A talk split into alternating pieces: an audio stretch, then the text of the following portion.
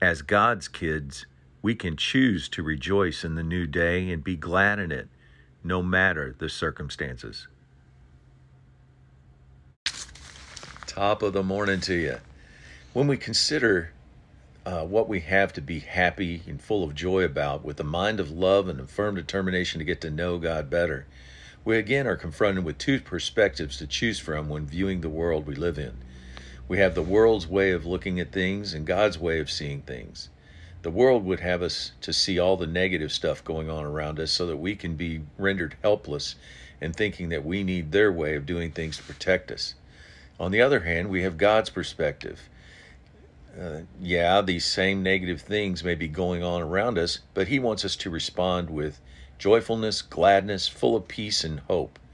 How can these two viewpoints coexist right next to each other in the same planet? Simple, it's a choice.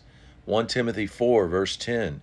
We are to fix our hope on the living God who is Savior of all men, especially to those who believe. When do we when we do this, 2 Timothy 1 6 says that we stir up the gift of God or the inner fire within us.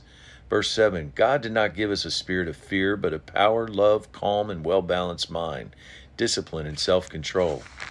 Instead of um, instead of focusing on all the negative things of this world, 2 Timothy 1 8 says, to constantly keep in mind Christ Jesus as risen from the dead.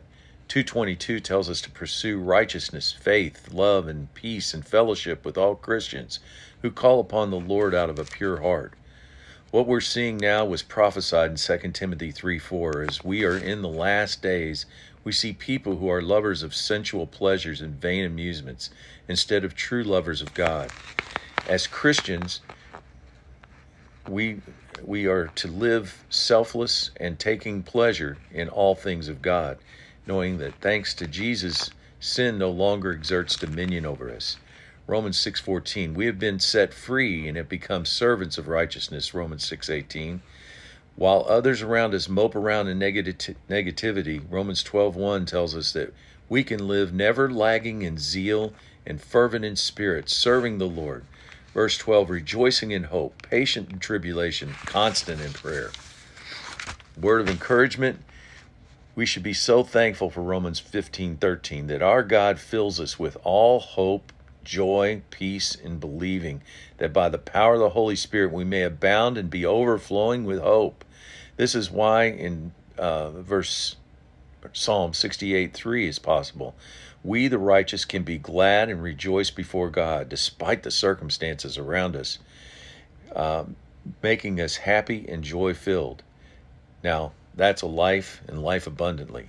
Have a great day.